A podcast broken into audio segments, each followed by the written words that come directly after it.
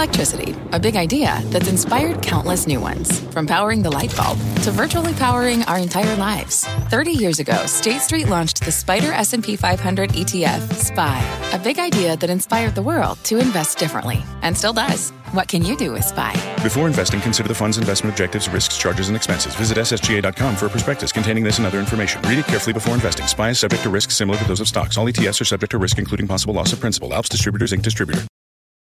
Homes.com knows that when it comes to home shopping, it's never just about the house or condo. It's about the home. And what makes a home is more than just the house or property. It's the location and neighborhood. If you have kids, it's also schools, nearby parks, and transportation options. That's why Homes.com goes above and beyond to bring home shoppers the in-depth information they need to find the right home. And when I say in-depth, I'm talking deep. Each listing features comprehensive information about the neighborhood, complete with a video guide. They also have details about local schools with test scores, state rankings, and student to teacher ratio. They even have an agent directory with the sales history of each agent. So when it comes to finding a home, not just a house, this is everything you need to know, all in one place. Homes.com. We've done your homework. My mission is simple to make you money. I'm here to level the playing field for all investors. There's always a bull market somewhere, and I promise to help you find it. Mad Money starts now. Hey, I'm Cramer. Welcome to Mad Money. Welcome to Cramerica. Other people make friends. I'm just trying to make a little money. My job, not just entertain, educate, teach you. Call me 1 800 743 CNBC or tweet me at Jim Cramer. Everybody knows the visible bear market's now chapter and verse. When I walk down the street to get a haircut, I'm heckled about AMD and NVIDIA, two of the greatest companies of all time. But most of the semiconductor stocks got inducted into the Jellystone National Park ages ago, like a Micron, Qorvo, Intel, Skyworks. They've all been tainted and have colored the tape mighty red with a genuine bear mauling.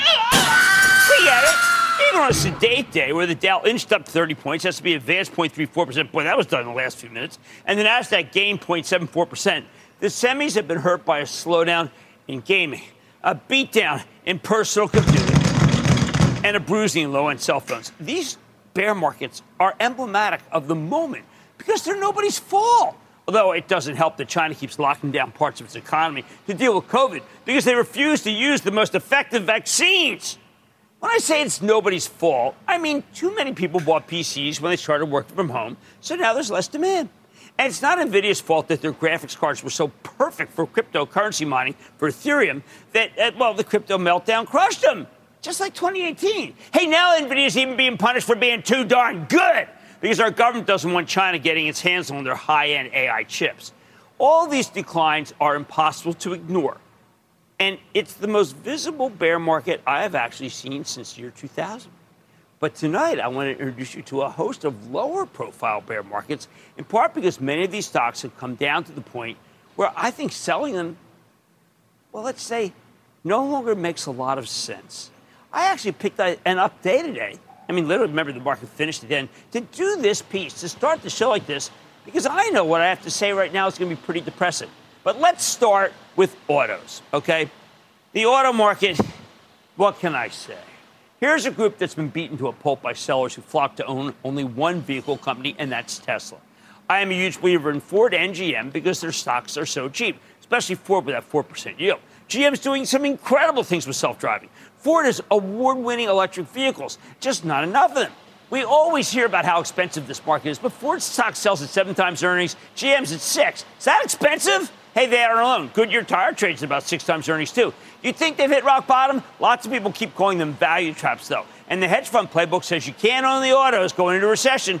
What can I say? Even if you disagree with the playbook, and I do, the fact is that it trumps everything in this environment. You know what? We're sticking with the Ford for the charitable trust. You know why? Well, I'll tell you why. Because we're going to talk about it tomorrow's must see noon club meeting. You don't want to miss this one. But it's not easy to stick with any auto company that's got internal combustion engine business. They always call them ICE. It's like ICE. I mean, don't give me ICE. I mean, it's like, give me, what do they call them? Bears. Electric cars, absent Tesla, aren't immune either. Lucid's been miserable. Even as I went by a showroom the other day, it was packed. It's, it's just not where you can afford to be. Second, lower profile bear market. How about getting mauled at the mall?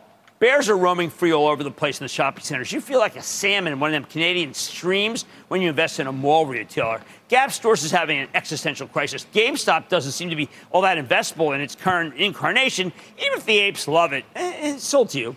It's brutal even to think about what's happened to it. A, a, a company like Nordstrom, where even the off price business is weak. I do like Macy's, but it's being pulled down by the cohort. Have you looked at the stock of Kohl's lately? Don't waste your time. My charitable trust got hit by the American Eagle ugly stick. A lot of investors thought they'd be safe in American Eagle because of that juicy 5% yield until they paused the dividend. Even as it cost a fraction of the $200 million accelerated buyback that they did in June. You know what? It was just an idiot move, and I got to call it out. It was an idiot move. Everybody gets away with everything in this thing. They know nothing. Let's not forget the suppliers. PVH has been crushed. VF Corp's a nightmare. Kontoor Brands, Levi, doing well, but their stocks aren't. Common theme in this group. And who can, who can forget Bed, Bath, and Beyond? If only the apes would pile into the stores, not just the stocks, they might learn what they're owning and change their minds. You want pain? The House of Pain. I'll give you some pain. How about the internet? All ways, shapes, and forms. Meta Platforms is the poster child. Just a company with a stock that switched neighborhoods in a real bad way. From the land of the new high to the land of the new low. And by the way, uh, the lows seem to be plumbed on a daily basis. Pinterest, oh, just acquire to sell yourselves already. I mean, I, I, you can get it for a song. Snap, let's say it's been snapped. Twitter might be rescued by Elon Musk takeover, but no, no takebacks. But without him, I wouldn't be surprised if this stock literally got. I mean, this is really incredible. Cut in half. Hey, no wonder he wants out. Next bear market, home. It's a veritable bear cave. I'll uh, give me give you two in particular, just because they're so emblematic. Trex and AZEK, amazing companies. Faux wood. They've been thrown in the wood uh, chipper on a daily basis. You cannot go near the paint stocks either. Hey, by the way, how low can the stock of an incredibly great company, Stanley Black & Decker, go? Beats me. Whole aisles in the wasteland of Lowe's and Home Depot. Don't look now. You might see something you like. We've seen something similar in telco and entertainment. Paramount, Comcast, parent company's network, Verizon, AT&T. They've all been trashed and mutilated, but nothing like the much dis- discussed and dissected people, people love to talk about the media if they're in the media. Warner Brothers Discovery. This is one of the ugliest stocks I've ever seen. Uh, eh, only T-Mobile is unscathed. T-Mobile to this group is like Tesla to the autos.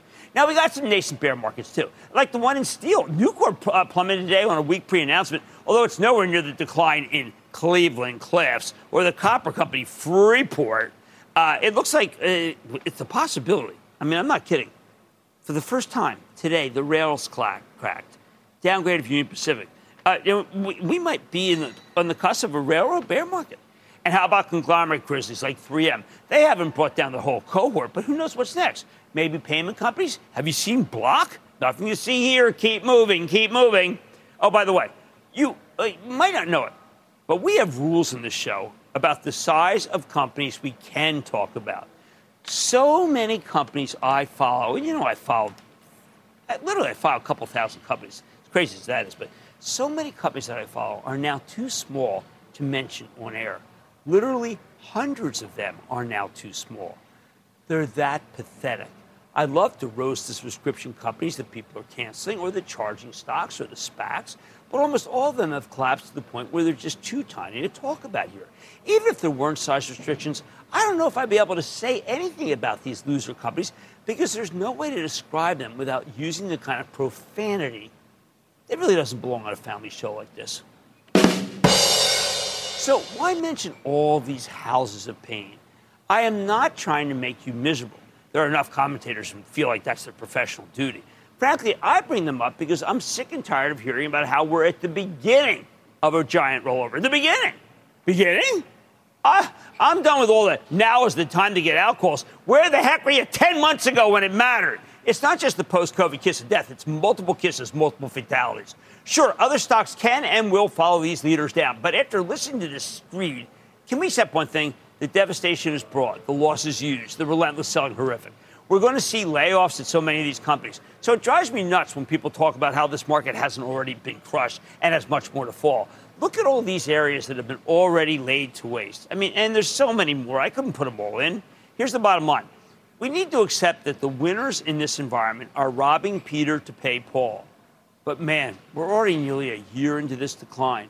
I just wish the so-called professionals would act like it. Start looking for companies that they are doing that are doing well to buy rather than markets that are too weak and have to be sold.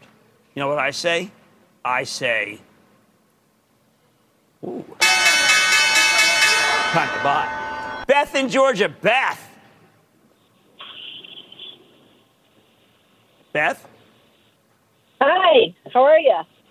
I am good, Beth. How about you? I am good. I Good. thank you for all your wisdom. Uh, you're very kind, Beth. Thank you. What's going on? I'm a second time caller, and I have a question. I made a lot of money in MongoDB about just over a year ago. I sold it over 500. Now it's down to like 247. I've been watching their revenues grow exponentially, but their losses are growing too. Is this a good time to get back in and hold it? We cannot be in companies that are losing money. Beth, it's just in the show. It's kept us in the game. Others aren't in the game. Keep it like that. Don't go back. Congratulations. Great call by you. It drives me nuts when people talk like this market hasn't been hasn't been hurt. It's about to get crushed. Are you kidding me? We're nearly a year into this market decline, and I wish the so-called professionals would start being a little more empirical and less anecdotal. Oh, On Mad Money tonight. After yesterday's tech tumbles, it's time to take a look at a company like Etsy. I'm getting the latest from the company CEO. Then, with another hot CPI number, could today's bounce in oil be an actual red flag in the hopes of taming commodity inflation? I'm going off the charts to find out. And in the face of an increasingly tough market, could REITs be the opportunity your portfolio is searching for? I'm taking a closer look at some real good companies. So stay with Cramer.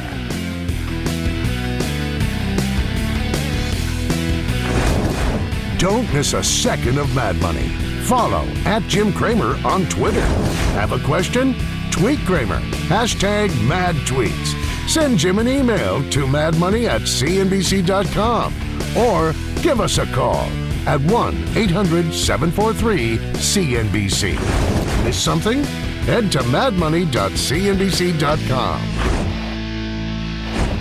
When you're hiring, the best way to search for a candidate isn't to search at all. Don't search, match with Indeed. Indeed is your matching and hiring platform with over 350 million global monthly visitors, according to Indeed data, and a matching engine that helps you find quality candidates fast. Use Indeed for scheduling, screening, and messaging to connect with candidates faster. Plus, 93% of employers agree Indeed delivers the highest quality matches compared to other job sites, according to a recent Indeed survey. Leveraging over 140 million qualifications and preferences every day, Indeed's matching engine is constantly learning from your preferences. Join more than 3.5 million businesses worldwide that use Indeed. Listeners of this show will get a $75 sponsored job credit to get your jobs more visibility at Indeed.com slash Mad Money. Just go to Indeed.com slash Mad Money right now and support this show by saying you heard about Indeed on this podcast. Indeed.com slash Mad Money. Terms and conditions apply. Need to hire? You need Indeed.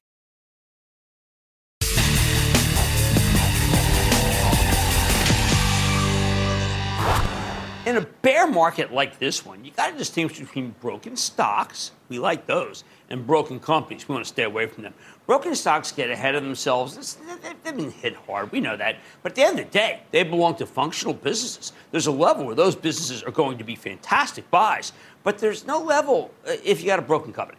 How do you tell the difference? Take Etsy, the Brooklyn based e commerce platform for all kinds of homemade goods. I think this is a textbook too cheap, totally not broken company that is worth owning for years and years, but maybe you have to wait for the smoke to clear. In late July, they turned in a surprisingly strong quarter, and the stock jumped 10% in response. Since then, it's mostly held onto its gains, unlike many other stocks, even as the market's pulled back pretty hard. So, how the heck has Etsy managed to do well in an environment that's pretty tough for e commerce and for retail in general? Let's check in with Josh Silverman. He's the president and CEO of Etsy get a better read on his business. Mr. Silverman, welcome back to Mad Money. Hey, Jim, thanks for having me back. It's great to be here. Josh, you're a great anomaly. Uh, your retail, retail's doing poorly for a lot of stores. You're doing great. You are e commerce. There's been a lot of rollover in e commerce. You're doing great. You were COVID. You've done better post COVID. What are the three secrets of your company? Well, look, it's clear that during the COVID pandemic, Etsy had gale force tailwinds, right? right? I mean, you couldn't shop uh, offline, you couldn't travel, you couldn't dine out, and the government was funneling a lot of stimulus into your wallet, right? So people are stuck at home. And Etsy sellers were one of the only places where they're shipping as normal, no supply chain issues. So Etsy benefited maybe more than almost anybody. I'd say for the better part of two years, people had to shop on Etsy. Right. But now they're coming back because they want to shop on Etsy. They had an amazing experience. They realized that they got great products at great value from an actual maker who they built a connection with. And that's really special. So I think the secret is that Etsy sellers do something really different. Everyone else is trying to sell you the exact same thing for maybe a penny cheaper or ship it a minute faster. The Etsy sellers make something with love, make it just for you, do it really well, and deliver it on time. And I think millions of people got the chance to see that that is actually true. And now they're coming back again and again, even though they've got unlimited choice. What you're describing for people at home is something that I almost never see in business. It's called personalization at scale. Those are supposed to be antithetical. How can you have a huge business that's still personalized? Yeah, well, you know, at this point, Etsy has about 5 million sellers with about 100 million items for sale. And so each seller makes a few things with love and care that they're really good at. But across 5 million of them with 100 million things for sale, what that means for buyers is they can show up at Etsy and know that there's going to be a seller just for them. There's going to be a love connection there that's really great. How many people like me or my daughter, where we go, we buy one thing, we connect with the person who made it? Yeah. Connect. Yeah. And then stay in touch and continue to do business and business and business because we like the person. It's so great. And, you know, one of the things I hear over and over again talking to buyers is the handwritten note. You know, I bought it from Etsy, and the seller was so great, and she packaged it with love, and then she included a handwritten note. When's the last time you bought something from one of the big retail folks, and the CEO wrote you a note, right? Right. It is. Uh, I, I make pickles, and I Jim's none better, and uh, the person who made them said made three different designs. Told me that Jim's in a pickle. I had a lot of different stuff, and how much just continue to, to apply the business. And then you realize not only you're not alone, but you can watch an Etsy ad on football, and there are millions of people like me who crave this. We crave this kind of connection. I think that's what we all want more, no, more and more now. In a world that's trying to tear us apart more, that's trying to find every way to divide us we want to come together. We want to be part of a community. And Etsy's a way to create, you know, now 88 million buyers with about 5 million sellers that are really coming together over something we can all agree. And don't we need more of that? Yeah, oh, do we ever? I sometimes tell people when people say, Where do people go? The great resignation.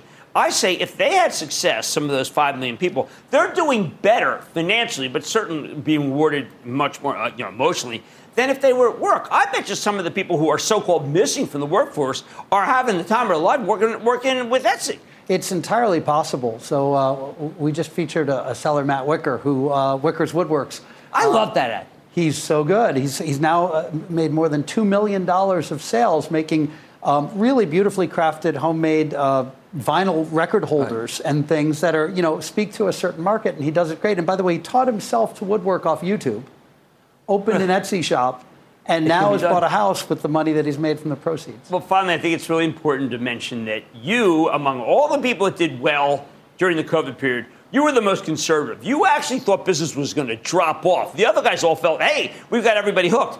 You were, they were wrong. You were wrong. You, you were the cons- way too conservative. Well, we never take anything for granted, and so when the terrible pandemic happened, which was terrible for the world, and everything shut down, our business exploded. And, and overnight, on April 2nd, our sales more than doubled. And we kept feeling like as soon as people get a chance to go shop in a mall again or travel again, they're going to want to take advantage of those options. So if we can keep even half of the gain, if we can earn the right to keep half of that extra wallet share, that would be fantastic. And here we are you know, at a point when people can spend almost anywhere. Etsy sellers sold about $3 billion worth of product last quarter. The same quarter before the pandemic, they sold 1.1 billion. There it is. That's why this stock should be bought. That's why you have to take some pain from the stock market that's not being caused by the company. That's Josh Silverman, CEO of Etsy. And uh, yes, Emma, here, here are the cuff, cufflinks that you bought for me for my birthday, of course. From Etsy. Then money's back in. Coming up, is the oil industry's loss a win for the consumer? Why big tankers and your shopping cart may be latched by a petroleum hook. Next. The spirit of performance defines Acura, and now it's electric. Introducing the all electric ZDX, Acura's most powerful SUV yet. While what powers their cars may change, the energy that makes Acura never will. Crafted using the same formula that brought them electrified supercars and multiple IMSA championships, the ZDX has track tested performance that packs an energy all its own. With a premium Bang & Olufsen sound system and up to 313 mile range on a single charge, and a Type S variant with an estimated 500 horsepower, the ZDX is everything they said electric could never be. It was built with the driver in mind, just like Acura's been doing since the beginning. We could talk all day, but the only way to experience this electric performance is to drive it yourself. Unlock the energy and order yours at Acura.com. Take your business further with the smart and flexible American Express Business Gold Card. It's packed with benefits to help unlock more value from your business purchases. That's the powerful backing of American Express. Learn more at americanexpress.com slash business gold card.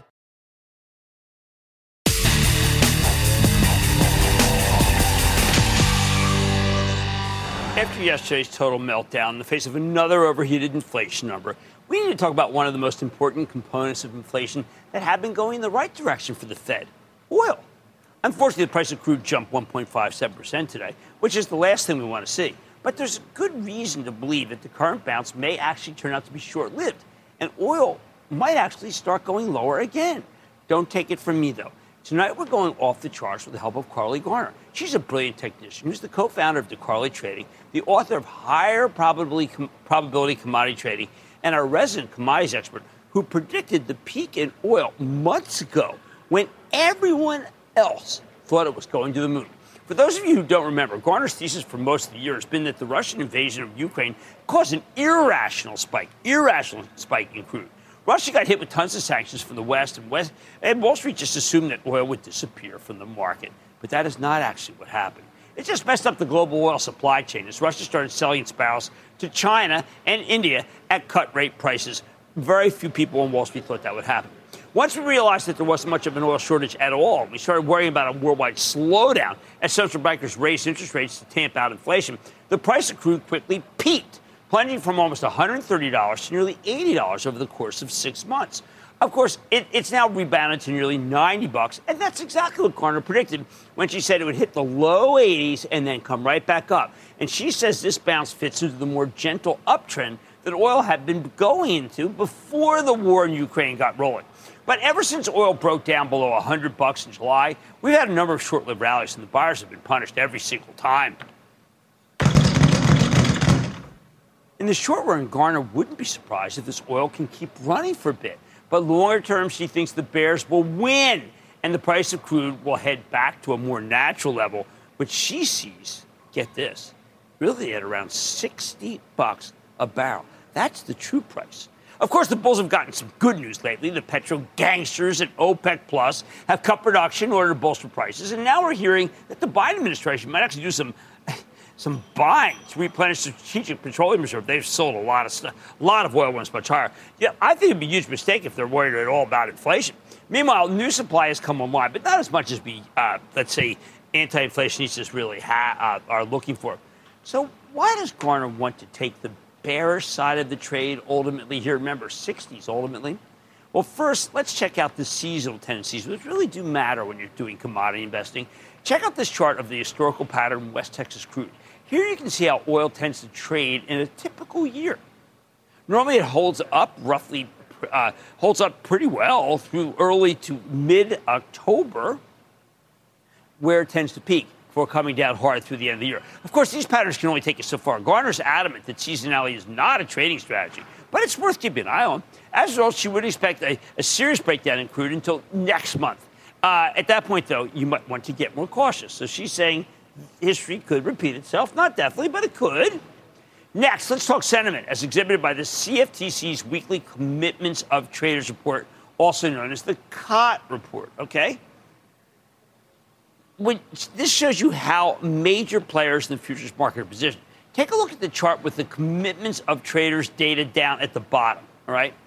What we care about here is the green line, which shows you the net long or short position size of large speculators, meaning professional money managers. At the moment, these major players are net long just over 200,000 futures contracts, meaning they've cut over 60% of their bullish positions on oil. Garner points out that this is the most negative the large speculators have been on crude since the 2016 lows, which preceded a monster $50 rally as those money managers rebuilt their positions. Again, she does not see a big sell off happening now because, well, we've had such a liquidation.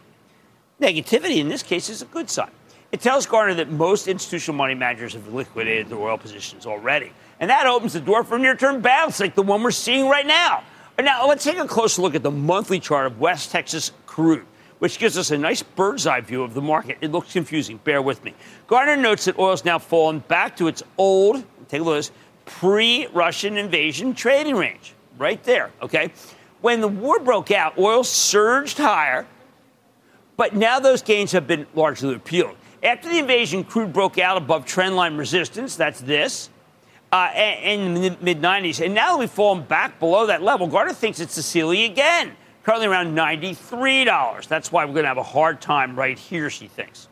Uh, at the same time, oil's got a compelling floor of support at $80 a four that we tested last week and we held. That was significant. And look, even if we've gone back to pre Ukraine oil markets, you got to remember that things were really looking pretty good for oil in February. Remember, this was a good year for that was before the war broke out. Crude was trading at levels that we hadn't seen since prices imploded in 2014 when the fracking explosion caused a worldwide oil glut. For the moment, the uptrend from the bottom in March of 2020 is still intact. I find that pretty positive, almost reassuring. Don't get too comfortable. This is a real, real uh, rally that was not necessarily engendered by what happened in Ukraine.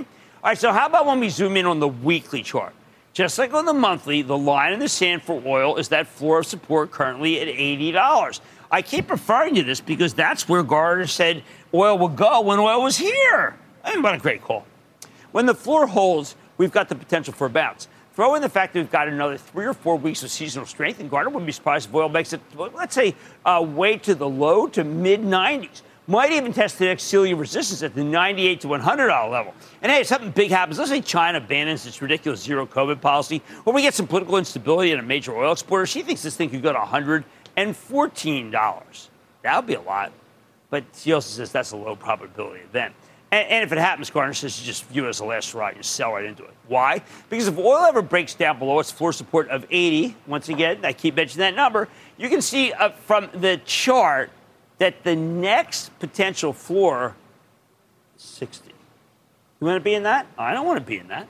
Uh, and man, when the Federal Reserve is raising uh, rates aggressively in order to stamp out inflation, it's very easy for oil to get crushed. This is not a commodity that thrives during a Fed mandated recession. Hey, one more negative. Let's take a look at the dollar. Our currency's been incredibly strong, as you know, which is bad news for all commodities because they're denominated in, yes, dollars. Check out the dollars index, which measures this greenback against a basket of foreign currencies. Remember, oil and the dollar tend to settle in the opposite direction about 70% of the time. Pretty strong negative correlation, don't you think? While our currency's had a huge run and it's starting to look overextended, we're seeing tons of money pouring in from overseas, take advantage of our country's rapidly rising interest rates. That said, Garner points out the relative strength index hasn't been making new highs along with the dollar, which is a sign that the rally may be running out of juice, something I believe in. Don't hold your breath, though. Here's the bottom line. The charts, as interpreted by Carley Garner, suggest that oil could run to the mid 90s by early to mid October. But at that point, she expects it to peak, possibly leading to a big breakdown through the end of the year. If you're worried about inflation, that would be an incredibly positive development, although obviously awful for the oil industry. So don't get too long or complacent about the oil stocks. In fact, we've been trimming back a monster position we had in the oil group for our trust, and we're still doing so into any strength to get back to what we call a regular weighting. Let's go to Eric in Michigan. Eric. Hey, Jim. This is Eric. Um, I'm just curious with the rising cost of natural gas. Do you still uh, do you still prefer to see uh, nat- alternative um, energy companies like Generac? Do you, do you think they'll I- I rise do- within? I do like Generac, uh, but I've got to tell you, I'd rather go long the position and say to on Coterra. This has been my favorite because it's 50% natural gas, 50% oil. It was the biggest gainer in the S&P 500 today, so that's not a bad place to be. Let's go to Michael in New York. Michael. Hey, Jim, thanks for taking my call. I'm a long time listener and now actually a third time caller. Oh, thank you so much for calling in. How are you doing? Yeah, very good. And I actually want to thank you for keeping your word. We spoke last when I introduced you to a company called Ping, you may recall. And you had Andre Durand on, the CEO, afterwards when the stock was around 16. And I want to thank you for having him on. And I'm not sure if you're aware, but the stock was recently taken out at $28 last month. Tell me, bro, I was uh, I was gratified because when we had him on, I liked him very much, as you know. Uh, It's Yep. been a tough group. Let's let's talk about uh, another stock. Yeah. What are you up to? Yeah, sure. I'm calling today actually about a streaming service I subscribed to back in June following an announcement with FIFA and the World Cup. Uh, since they hit a July low, it's more than doubled. It's trading well above the 50 and 300 day moving average. And besides just streaming, they just got approved for a sports book in your home state of New Jersey. And Okay. last month, they signed, yeah, they signed an exclusive agreement last month with Ryan Reynolds Production Company for a multi-pack deal. I'm wondering what your thoughts are on Fubo. Uh, Fubo's come down so much that I know it's probably too late to sell, but because it is losing money, sir, I can't recommend it. That's been my rules now for about six months, and those rules have been right. Okay, look, the chart suggests that oil could run to the mid 90s by early to mid October, but at that point, Garner expects a peak, potentially leading to a big breakdown. So you Sell, gotta- sell, sell, sell, sell, sell, sell, sell. Sure, be positive about inflation, though, wouldn't it be? Hey, Much more mad money. Uh, could the retail REITs be the right choice for your portfolio amid heightened volatility? I'm digging into space. Then I learned a lot during our two day stay in Seattle, and I'm recapping the major takeaways from some of the Emerald City's finest companies. And of course, all your calls rapid fire in tonight's edition of the Lightning Round. So stay with Cramer.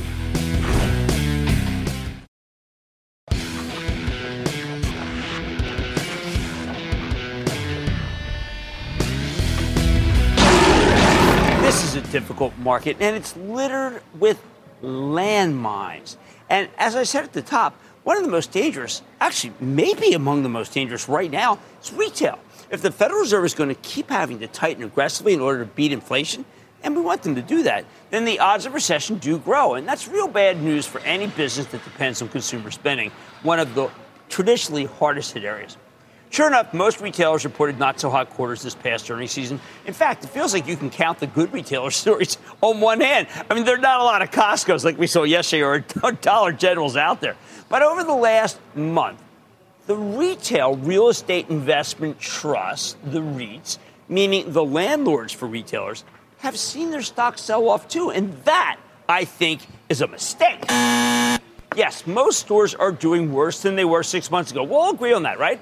Yes, it's a tough environment for retail, but not many chains are in danger of going under or even falling behind on their rent payments. We're not looking at mass store closures either. And that's why I find this sell off in retail REITs intriguing. Although their stocks have come down, as long as their tenants stay in business, they won't take much of a hit financially. To me, that looks like an opportunity. Hey, plus, by the way, remember, there are always other retailers who want to come in and take the place of current retailers that aren't doing well, often at increased rents. There are three in particular that I really, really like Simon Property Group, Federal Realty, FRT, old friend of the show, and Realty Income. Why don't we start with Simon, which owns many of the best malls in the U.S. and Asia, more than 200 properties total. Of course, we now know that many mall-based retailers are really struggling here. I mean, think American Eagle, Abercrombie, uh, Nordstrom, Gap stores. Woo! It's like these stocks have split, but you haven't received any extra shares. That, that's a stock joke. I mean, that's why Simon Properties plunged from 171 last November down to $99 today. Tell me that's not a buy. So why the heck am I even thinking about this? symbol? Because I actually listen to the company when it tells us what how it's doing. When Simon Property Group, run by David Simon, reported at the beginning of August, they delivered a really solid quarter, just a nice top and bottom line beat. No one listens, ever me. More importantly, on June 30th, their occupancy rate stood at a staggering 93.9%. That is actually up from 91.8% the year before. Occupancy is an all, all really it's all important in this business. And that number's headed in the right direction, despite what you hear about retail. Plus, Simon raised its dividend for the second straight quarter. It's now more than halfway back to where it was before the COVID shutdowns in 2020. At these levels, the stock sports a magnificent 7% yield. Normally, I'd be a little worried about when I see a payout that high. But companies don't raise their dividends unless they feel confident about the future. And these guys just raised it two quarters in a row. David Simon is a very hard nosed businessman. I know him. He doesn't do things idly like raising dividends when they can't afford it. In short, if Simon were really worried about tenant bankruptcies leading to a material decline in his cash flows, they wouldn't have given you the dividend boost. Doesn't hurt that the stock sells for less than nine times funds from operations, which is the REIT equivalent of earnings. If this were an actual retailer, I'd say you can't trust the valuation because the earnings estimates are almost certainly too high. But Simon Property is a high end landlord, so the retail carnage has to get really bad before it starts to seriously damage the bottom line, and it hasn't. The way I see it, Simon's got a great long term story with a cheap stock. And while business will definitely suffer somewhat in a Fed mandated recession, hey, look, they're paying you to, for paying you 7% while you wait for a turn, and you will get a turn. Next up, there's one that's an old friend of the show, maybe for 15 years now. It's called Federal Realty, FRT. It's one of our favorite REITs. They specialize in mixed use properties in rich suburbs, especially shopping centers, not malls but centers. Although they've also got some residential and some office exposure. What a great idea to mix it all together. This is not a great moment for the home builders, but rental real estate, it's on fire. If anything, it's gotten way too hot. It's something that I think that Jay Powell's worried about. Federal Realty's residential business had a 98.5% occupancy rate. No one has that when they reported the most recent quarter last month. As for the retail side, these are town square like developments in affluent suburbs, meaning they're much more resilient than malls or strip malls. Same goes, by the way, for the office properties, high end boutique spaces that are near where people live, not in city centers that, of course, have been relatively abandoned since the pandemic hit. It's almost like they thought about this stuff ahead of time. On the last conference call, Federal Realty told a t- tale of strong small shop leasing, up 360 basis points uh, year over year, and they've also doing a lot of new leasing left and right, actually. Sure doesn't sound like a company that's losing tenants or in danger of needing to give them a break on their rent. All told, these guys had a darn good quarter, but because it's a REIT with a retail focus, the stock sunk from uh, 140 in January down to $100 now. And it doesn't get much credit when things go well because Wall Street views anything with a retail connection as inherently toxic even if it knows exactly what it's doing and it's going through really hard times. All these levels, at the, right here, at these levels, Federal Realty sells at 16 times funds from uh, operations, Terrific 4.3% yield. They just boosted the dividend a penny last month. Speaking of the dividend, in 2020, when the economy was in lockdown, I can remember the analysts hounding these guys, demanding management that admit that they had to cut the dividend. Federal Realty's Don Wood stood firm. He insisted they could actually raise the distribution, not lower it. Analysts didn't know what they were doing. He turned out to be right. Again, finally, there's realty income. This one's very interesting for people who want regular payments this is another one whose CEO we spoke to not that long ago. Looked him right in the eye, liked what I heard. Realty income has over 11,000 properties spread across the United States, the UK, and Spain. 84% of that portfolio is retail. Probably why the stocks come down roughly 10 bucks uh, over the past month, but they got really good retailers. Thing is, when you look at realty income's tenant lists, ah, there's not that much to worry about. I mean, their biggest tenants are grocery stores, convenience stores, dollar stores, quick serve restaurants, and drugstores. Look at this. You know all these guys. These guys aren't that, they're just not that sensitive to the economy. Those are businesses that should do just fine in a recession. When they reported last month, they raised the dividend again. Now you get a 4.6% yield. Not only do they give you a payout every month, don't you love a monthly check? They're in the habit of raising that payout slightly every three months. There are some others that I think you got to put on your radar. To, uh, Tanger Factory Outlet Centers is a terrific trade down play. It's stock extremely cheap, 5.3% yield. But also want to think about Kimco. Yes, it's focused on rich areas like Federal Realty, also has a ton of grocery stores like Realty Income. But here's the bottom line. While most retail stocks are horrible right now, and I admit that, the companies that own the best retail real estate are doing just fine, thank you. And I think their stocks are pretty attractive right here, right now. And they've come down really only because of guilt by association. Mad Money is back after the break. Coming up, Cramer takes your calls, and the sky is the limit. It's a fast fire lightning round. Next.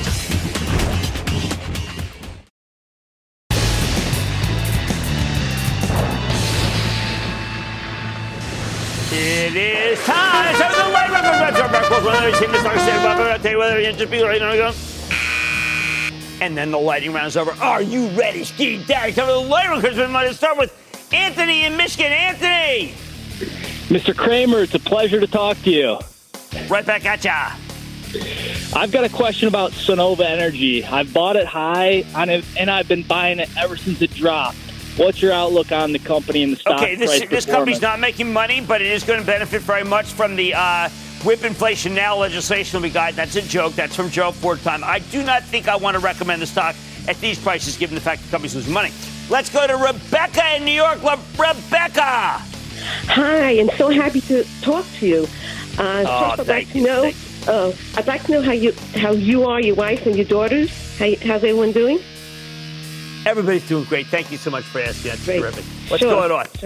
Yeah, I bought Luminar a while ago, and it's really not doing well. Do you think I should sell it now, or should I hold on to it? I think you can hold it and sell it into a bounce. It's not making money. We're not in favor of companies that not make money, even as we may like their politics or what they do. How about Shane in Washington? Shane! Booyah, we already missed you here, Jim. Uh, I had so much fun. What a, just a beautiful city. Thank you for having me. How can I help?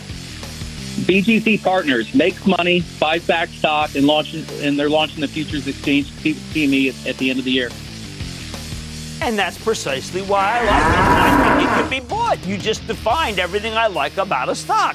How about we go to Stewart, New York? Stewart! Hey, Jim, how you doing? I'm doing well, Stu. How Great. about you? Uh, I hope uh, I get some heat this winter because you know the way landlords are, and my stock is Peabody Energy. What can I say? I thought I'd never recommend coal companies, but I, these stocks are so cheap you can trade them for a bounce. That's the way you play it. How about we go to Robert in Delaware? Robert! Yoski Daddy. Yeah, yeah. Hey, I'm a I'm a long-term investor. I took a small position in Roblox, and I was thinking of scaling in. Uh, what's your thoughts on Roblox as a long-term? don't know, listening to Dave speculative Baszucki yesterday. He was on Squawk. I thought he told an okay story, not great. I am not in favor of companies that are losing money because that in a bear market is a mistake to buy. Sell, sell, sell. I need to go to Clark in Florida. Clark! Booyah, Jim. How you doing? I am doing well Good. back in New York. How about you? What's going on? Ah, just trying to make some money here in the market. But listen, a couple of months both, back, partner. you had mentioned um, how resilient uh, Marvell technology was to the economy and escalating interest rates. If that's still the case, should we be adding to our positions at Yes, these and I'm going to talk about it tomorrow's meeting. I want people to join the club. I Thank you. spent a, I spent a great deal of time preparing for these monthly meetings, and that's going to be one tomorrow. And I'm going to talk very specifically about why I like Matt Murphy and I like Marvell Technology. Let's go to John in Alabama. John. Yeah. John, what's up? I'm calling to get your uh, outlook on uh, Boeing. Six oh, months. jeez, Boeing, Boeing's tough. I'll tell you why Boeing's tough. It's snake bit. I mean, every time I think it's about to break out, it comes back. Why? Because they're mistakes. Now we're hearing that China is going to have its own planes. We sold the stock for uh, my Chapel Trust, and you know what? I'm fine with that sale. I don't want to go back into Boeing. All right, let's take one more. Let's go to David in Tennessee. David. Hey, Jim. Um, thanks for taking my call. Of course. Just wanted to What say thank you. You're an amazing. You're, uh, it's the ticker's LLAP, Toronto Orbital. The, the, uh, the RSI has been at like 40 for a long time, and I'm just curious about them. Which one? It's uh, Terran Orbital. They're all- Oh, oh no! Uh, You know, look, I like these companies. I like the fact that Apple's got a, a, an interesting orbital solution for the 14, but I don't like this company because it's not making any money. I'm so sorry. And that, Ladies and gentlemen, the conclusion of the Lightning Round! The Lightning Round is sponsored by TD Ameritrade. Coming up, Cramer shares evergreen lessons learned in the Evergreen State. Next.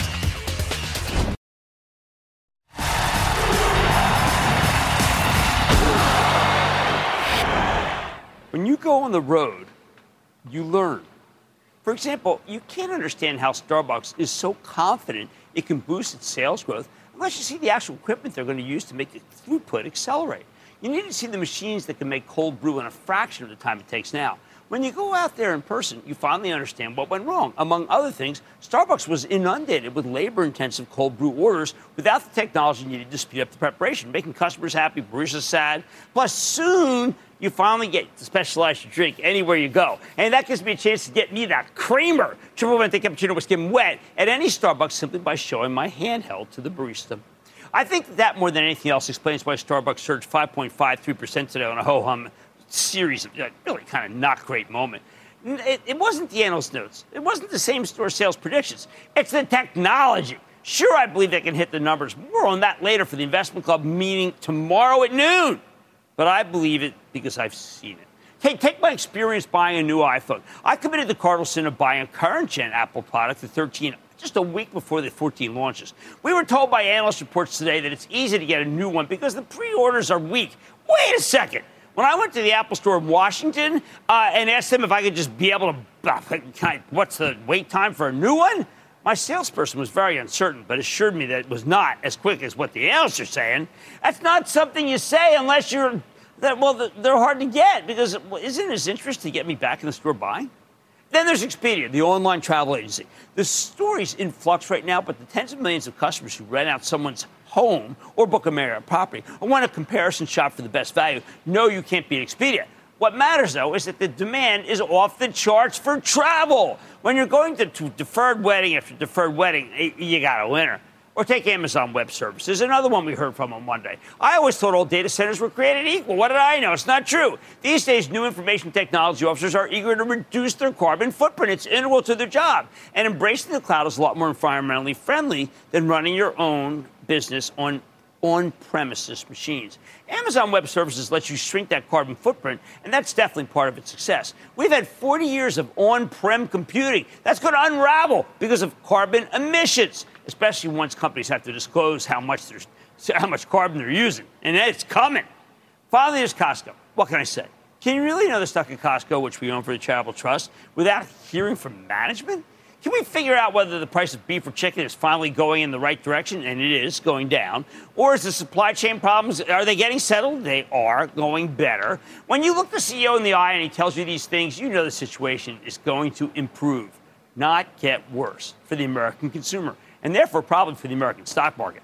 Of course, it's exhausting to get out of town. But just staying in New York means to stay ignorant. Our trip to Seattle was a cornucopia of knowledge, and I bring it to you because while the big CPI numbers are the generals of this market, the Costco's, the Starbucks, the Expedias, and the Amazons, they're the foot soldiers. And I always trust the folks in the trenches much more than their armchair leaders. I like to say there's always a bull market somewhere. I promise you I'll find it just for you, right here on Mad Money. I'm Jim Cramer. See you tomorrow. The news with Shepard Smith starts now.